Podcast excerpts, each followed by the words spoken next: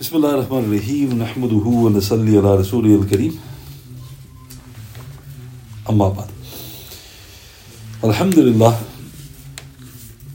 tonight is the 5th of August in the year 2023 and Alhamdulillah we're beginning the fourth and final month we've completed the 13th week i.e., the 91st night, that we're going through the exalted and dear life of the illustrious companion, Sayyidina Abdullah ibn Mas'ud. radiallahu And I reached the point where I mentioned that there was an altercation between Sayyidina Abdullah ibn Mas'ud radiallahu and Sayyidina Sa'ad ibn Abi Waqas. And Sa'ad ibn Abi Waqas raised his hands Upon which Abdullah ibn Mas'ud radiallahu said, Please do not curse O Sa'ad. Upon which Sa'ad did not proceed any further. And then I mentioned a few examples of the immense nature of the du'as of Sa'ad, in which du'as were answered very quickly. So, in a similar report recorded by a Hafiz Zahabi in his Siyar, a slave girl of Sayyidina Sa'ad ibn Abi Waqas radiallahu once came out and she was wearing a new dress. The wind suddenly blew and it uncovered her. Sayyidina Umar radiallahu saw this and immediately went to lash her. Sayyidina Sa'ad radiallahu thereupon stood in front of her to prevent him from striking her. I, Sayyidina Umar, however, was undeterred and he struck her. Sayyidina Sa'ad radiallahu thereupon started to make a dua against Sayyidina Umar radiallahu. Sayyidina Umar radiallahu, I realizing the danger. He thereupon quickly gave him the lash and said, Take your revenge, O Sa'ad radiallahu. Sayyidina Sa'ad radiallahu thereupon lowered his hands and forgave him. Subhanallah. So now, just like with Abdullah ibn Mas'ud, this time it's Sayyidina Umar. And Sayyidina Umar was superior in status to Sa'ad ibn Abi Waqas. So why was Umar angry with the female slave? And the response was that she was flippant with regards to covering her aura. So when the wind blew, her aura was uncovered. So obviously he got angry for the sake of Allah subhanahu wa ta'ala. Sa'ad he tried to prevent Umar from striking his maid servant. But the report says he still struck her. Sa'ad then started making a dua. And just like Ibn Mas'ud, what did Umar radiallahu say? He goes, Take the lash, take your revenge. There's no need for a dua. And Sa'ad forgave him. Thus we learn the companions radiallahu ta'ala anhum were fully aware to what a supplication from Sayyidina Sa'ad ibn Abi Waqas would mean. Radiallahu. Unfortunately, some of the ignorant masses were not, i.e., which they then had to find out to their cost. To give an example, in Hakim in his Mustadrak, volume 3, page 500, Sahih Zahabi, Sahih Hayat al-Sahaba, volume 3, page 600 of the New English Translation.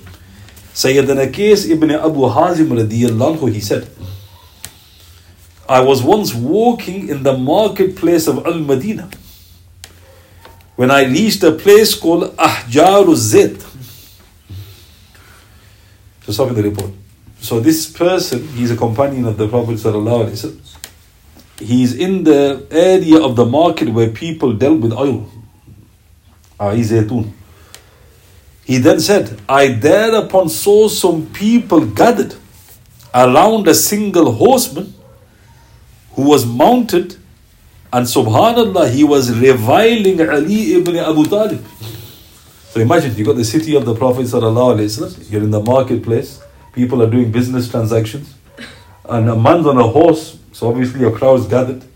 So what's he talking about? He's basically speaking ill of Ali. Unbelievably, the people were just standing there, I without saying or doing anything. Sa'ad ibn Abi Waqas thereupon arrived, radiallahu, and he halted at the spot. He then asked, What is happening here? When the people informed him that the man was busy reviling Ali, radiallahu, Sa'ad thereupon approached him with anger, and the people made way until he reached the mounted man. He thereupon said, What is this foolishness I am witnessing? For what reason are you reviling Ali ibn Abu Talib? Radiallahu? O ignorant one, was he not the first to embrace Islam? Hmm. Was he not the first to perform salat with Rasulullah? Was he not the most abstinent of people? Was he not the most knowledgeable of people? He then continued to enumerate the endless virtues of Ali until he finally said, Was he not the son in law of Rasulullah? Was he not Rasulullah's flag bearer during battles? Sayyidina Sa'ad then faced the Qibla. He raised his hands and he made the following dua. Mm. Oh Allah subhanahu wa ta'ala, this man is reviling one of your friends. Thus, let this gathering not leave without showing them your power. Sayyidina Qais added, by Allah subhanahu wa ta'ala, we had not yet moved when the animal upon which the man was seated started sinking into the ground. Mm. And he threw it threw him off. Upon his fall, his head landed on a rock, which as a result split open, causing him to die instantly. Astaghfirullah. So let's look at it. So this is a Sahih Hadith. Imam Hakim stated Sahih. Hafiz Zahabi uh, agreed. So now what's interesting? What do we learn from this? We learn that ignorance was now spreading. Even in the city of the Prophet, people were speaking ill of Ali. Think about that. So what did Sa'ad say? Now what's interesting about the report? Qais, the narrator, he didn't mention everything. he mentioned a bit what Sa'ad said. Was he not the first to embrace Islam? Was he not the first to pray behind Rasulullah? And then look what Qais said. He continued to enumerate the endless virtue, meaning I'm not going to go through all of it. So imagine what he did say about Ali. But then he goes, but at the end, he mentioned he was the son in law and the flag bearer of Rasulullah. Then look how interesting. Sa'ad didn't just make a dua. The report says he faced the Qibla. So this is sunnah. When you make dua, some people find that strange. You're not sinful if you don't face the Qibla. You can make dua, mashallah, as long as the etiquettes are in place. But one of the sunnahs which people neglect is to face the Qibla. So you face the Qibla, which Sa'ad did. He raised his hands, and what did he say? Just one thing. If this man is reviling one of your intimates, don't let this gathering leave without showing them your power. So, how did Allah Ta'ala show His power? A couple of verses. First, the beast of burden the man was sitting on, it sank. Secondly, it threw him. Thirdly, his head landed on a rock, instant death. so, this is the first report. Another. His noble son Amr ibn Sa'ad relates another incident about his father. My father Sa'ad ibn Abi Waqas radiallahu, was once walking somewhere when he overheard a person speaking ill of Ali, Talha and Zubair radiallahu ta'ala. So stop in the report. So now what's happening? Three of the ten promised paradise have been spoken ill about. So why these three in particular? So you could educate, you know, you know, educate a guess as they say. Ali, Talha, and Zubair. So this must have been a person who, who was against them. So who was against Ali, Talha, and Zubair? So this must be the Khawarij. That we don't know. But they were speaking ill about these three men. Sa'ad angrily said, O ignorant one, you are reviling such venerable people who have received tremendous accolades from Allah subhanahu wa ta'ala. By Allah subhanahu wa ta'ala, if you do not desist from reviling them, I will curse you. The man scoffed. He threatens me as if he was a prophet. So what happened? Sa'ad warned him, give him a yellow card. He said, if you don't stop, I'm going to curse you. The man didn't know who Sa'ad was. And he mocked him. He goes, the way you're talking to me as if you're threatening me like a prophet. So Sa'ad immediately supplicated, Oh Allah subhanahu wa ta'ala, if this man is reviling people who have received accolades from you, subhanahu wa ta'ala, then teach him his lesson this very day. Subhanallah. A Bactrian camel then emerged, came running, and the people dived out of the way until she trampled the man mercilessly and killed him. Amr the son added, I then saw people walking behind my father, saying, O Abu Ishaq, Allah subhanahu wa ta'ala has certainly accepted your dua. Subhanallah. So this is recorded in Tabarani 1-140, Ibn Asakir in his Tarikh Dimishq 20-347, Al-Haythami in Majma' al-Zawaid volume 9 page 154 stated Sahih, Hayat al-Sahaba volume 3 page 601 of the New English translation.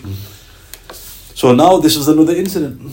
Sa'ad makes a dua and Allah Ta'ala dealt with this person with a Bactrian camel. And the people were congratulating. Adding details. Sa'id ibn al-Musayyib, rahmatullah alayhi, he said, an infuriated camel thereupon ran through the people, and when it reached the man who was speaking ill of the three companions, it struck him down, sat upon him, and mercilessly continued crushing him between its chest and the ground until it literally crushed his body to bits. Sa'id added, I thereupon saw the people running up to Sayyidina Sa'ad ibn Abi Waqas saying, Congratulations on the acceptance of your dua. this is in Abu Nu'aym in his Dala'il Nubu'ah, page 206, Hayat al-Sahaba, volume 5, page 61 of the New English translation. So he adds details. Same incident. How was he killed? It was crushing him. So a camel just crushed him and he kept getting up and down, crushing him until you could hear the bones crack of the man. And the people then said, Congratulations, your dua has been answered. But now what's interesting? Was he happy his dua was answered? His son Mus'ab ibn Sa'ad rahmatullah added, My father Sa'ad then set a slave free and he swore never to curse anyone again. He wasn't happy. My father Sa'ad ibn Abi Waqas anhu then set a slave free and he swore never to curse anyone again. This is in Hakim in his Mustadrak, volume 3, page 499, Hayat al-Sahaba, volume 3, page 601 of the New English translation. Why?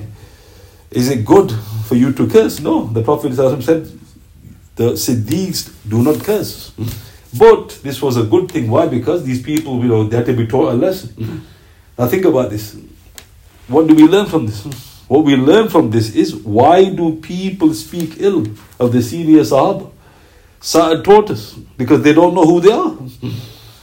That's why he gave the CV. Wasn't he not this? Wasn't he not that? They've received tremendous. Don't you know this? And that's what he's teaching us. What he's saying is you will also be susceptible to misguidance if you are not aware of the status of the Sahaba. Hafiz Zahabi, he said something very interesting here. In his Siyar 1 217. I say, this is a shared karamat. The first is with regard to Sa'ad's dua. Secondly, for the denigrated companions, Talha, Zubair, and Ali. So this, he said there's two miracles here.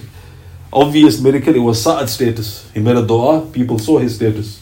But it also is a karamat for the three who were defended. Who were the three? Ali, Talha and Zubair. So Hafiz Zahabi said, don't forget that. This is a shared miracle. Allah Ta'ala was showing, and who all the four? Four of the ten promised paradise. Mm-hmm. With regards to Sa'ad ibn Abi Waqas, and now um, just to add this, which is important. People were literally scared to death of Sa'ad. Why?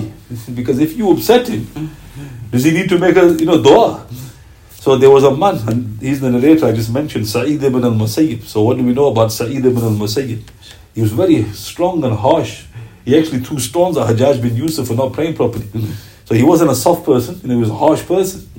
And he was the most learned of the Tabi'een. meaning he was the most knowledgeable. He married Abu Huraira's daughter, radiallahu. So he was very, you know, very pious, very noble man. He, in one report in Abu Na'im al-Hilya, he was shaking in Sa'ad's presence.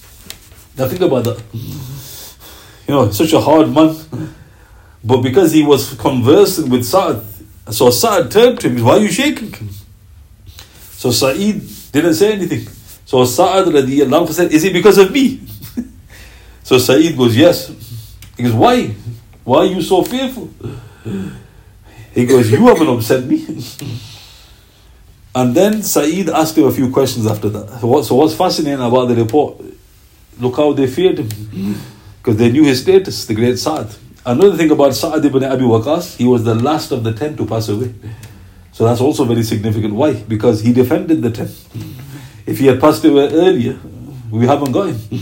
So notice that when these great, his nine great brothers who passed away before him were passing away, and people were speaking ignorantly about them, he was defending them. And Allah Ta'ala not only showed the people how much he loved them, he showed the status of all the nine that he was defending. With regards to Sa'ad ibn Abi Waqas, Hafiz ibn Jarir, he said, Rahmatullah Sayyidina Sa'ad ibn Abi Waqas was Kufa's governor for both Umar ibn al-Khattab, i.e. when he was 47 years of age, and Uthman ibn Affan, i.e. when he was 54 years of age. He was thereupon dismissed. And Sayyidina Sa'ad thereupon returned to Al-Madinah, where he ultimately moved to his fortress at Al-Aqiq, which is about 10 miles from Al Madinah. This is in Ibn Sa'ad in his Tabaqat, volume 6, page 99 of the English translation, in the chapter on the names of the companions of Rasulullah who lived in Kufa. So these are important details. So, so first, he was made governor of Kufa. He built the city, he was made governor. Then, seven years later, he was made governor again by Uthman ibn Affan of Kufa. Then, like I mentioned, he was dismissed. What did he do after that? He basically retired. He came back to Al Madinah, but eventually he moved to the outskirts of Medina called Aqiq. Aqiq is the place where you now famously buy the dates. Date is, is Zul for that area. So he moved there. Uh, why did he move there? Because the, the haram, he didn't want to show any disrespect to the haram of Al Madinah. But he was regular, obviously, in Masjid al Nabi sallallahu wasallam. And at, at the age of around 55 years, Sa'ad ibn Abi Waqas radiallahu retired from public life. He constructed for himself a dwelling in the blessed valley of Aqiq, where he ultimately left the troubles of this mortal world to eternal glory. He passed away, I believe, in the Khalifat of Muawiyah ibn Abu Sufyan radiallahu So this was the great Sa'ad ibn Abi Waqas. The reason I mentioned him here is because Abdullah ibn Mas'ud was fully conversant with him. He goes, please don't curse or Sa'ad. And Sa'ad goes, I would have done it if I didn't fear Allah subhanahu wa ta'ala. So note again, and also of course Sa'ad saw many of his brothers pass away before him. May Allah subhanahu wa ta'ala be well pleased with all of the illustrious companions. Ameen. Radiyallahu ta'ala. So all I mentioned today was basically a few other reports with regards to the great Sayyidina Sa'ad ibn Abi Waqas. And note again, many lessons we can learn when going through the lives of the illustrious companions. Ta'ala. Are there any questions you'd like to ask? سبحان الله بحمده سبحانك اللهم بحمدك أشهد أن لا إله إلا أنت أستغفرك وأتوب إليك. واعوذ بالله من الشيطان الرجيم. سبحان ربك رب العزة عما يصفون وسلام على المرسلين والحمد لله رب العالمين. بسم الله الرحمن الرحيم. والأصل الإنسان لفي خسر الذين آمنوا وعملوا الصالحات وواصل بالحق وواصل بالصبر صدق الله.